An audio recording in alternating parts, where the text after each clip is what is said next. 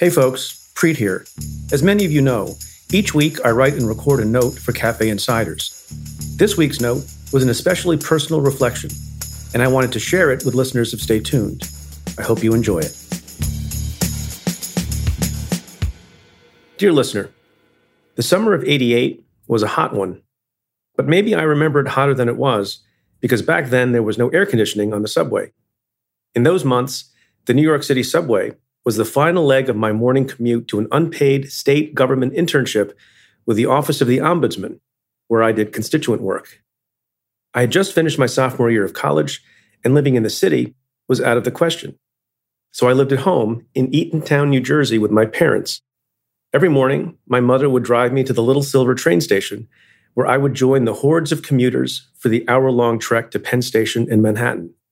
Then I took the sweaty subway to a downtown government office building. Kindles were decades in the future, so if you wanted to read a big fat book, you had to lug it around.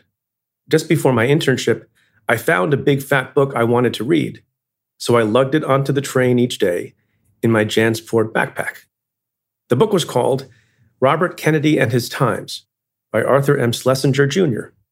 It ran to 983 pages, 1,163 pages if you counted the notes and index.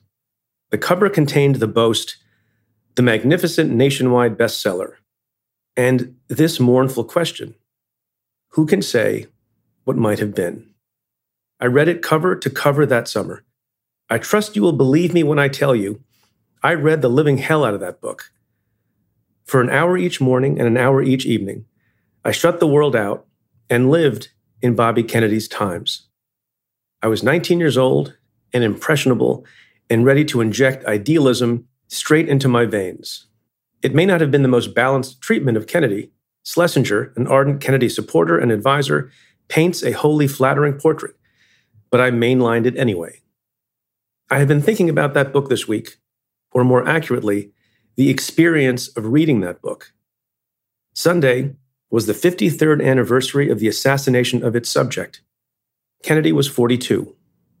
Most years, I quietly mark it in some way. I feel a similar way about April 4th. I might pick up my copy of 13 Days, Kennedy's own book about the Cuban Missile Crisis, or I might go back over an old speech of his. Sometimes it's the address he made to the Democratic National Convention the year after his brother was killed, when he was applauded for some 22 minutes before he could pay tribute to John. And sometimes I pull up the video of Ted Kennedy's eulogy of Bobby, in which Ted mostly quotes his fallen brother's finest oration. This year, I didn't mark the anniversary. I forgot. Sunday was a busy day. My wife and I drove my daughter to college, where she has a research fellowship for the summer. It's her first time on campus in 15 months, which means that it's her first time not living with us in 15 months. And so I was a bit sad that day. It also occurs to me that she is the exact same age as I was in the summer of '88. On Monday, I remembered the anniversary and also the book I read that summer. I stopped whatever I was doing and went hunting for it. I finally found it on the top shelf of a bookcase in the family room. It sure looks 33 years old. When I say I read the hell out of that book, I mean it. There are words and passages circled and starred. Some have asterisks. Whole sentences are underlined in ink. I'm using the passive voice out of mild embarrassment. There's this passage quoting a famous speech Kennedy gave in Cape Town, South Africa. Quote, "Each time a man stands up for an ideal, or acts to improve the lot of others, or strikes out against injustice, he sends a tiny ripple of hope. In crossing each other, from a million different centers of energy and daring, those ripples build a current which can sweep down the mightiest walls of oppression and resistance." End quote. I was already quite familiar with this paragraph because I had delivered it in speech competitions in high school. I literally knew it by heart, and yet I underlined it anyway. It is also, by the way, the speech that Ted quotes from in his eulogy. I devoured every story about the fights for civil rights, the battles against the mafia, and later against poverty. Years before I became a prosecutor, I marked this passage about Kennedy's time as Attorney General, quote, "He was determined to transform the department from a citadel of stare decisis into an agency of reform," end quote. There is this passage, underlined and starred for extra emphasis, about what Kennedy said when he saw the awful conditions workers endured at a coal mine during a trip to Chile. If I worked in this mine, I'd be a communist too. I learned that Bobby loved Aeschylus, so I read and loved Aeschylus. I learned that he felt wiser reading Edith Hamilton's The Greek Way, so I bought and read The Greek Way.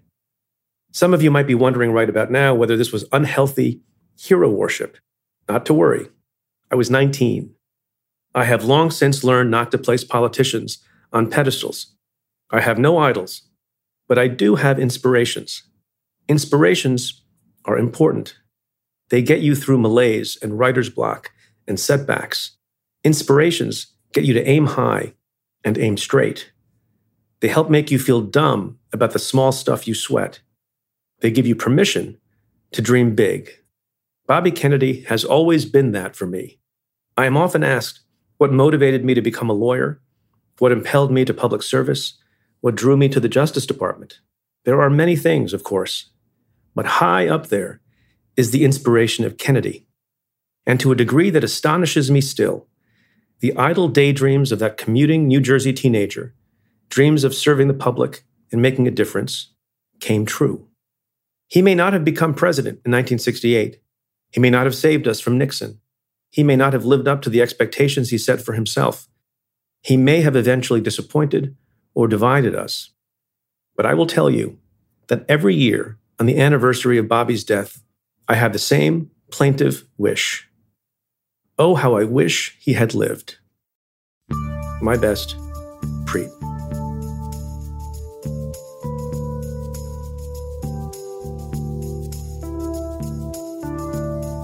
Thanks for listening.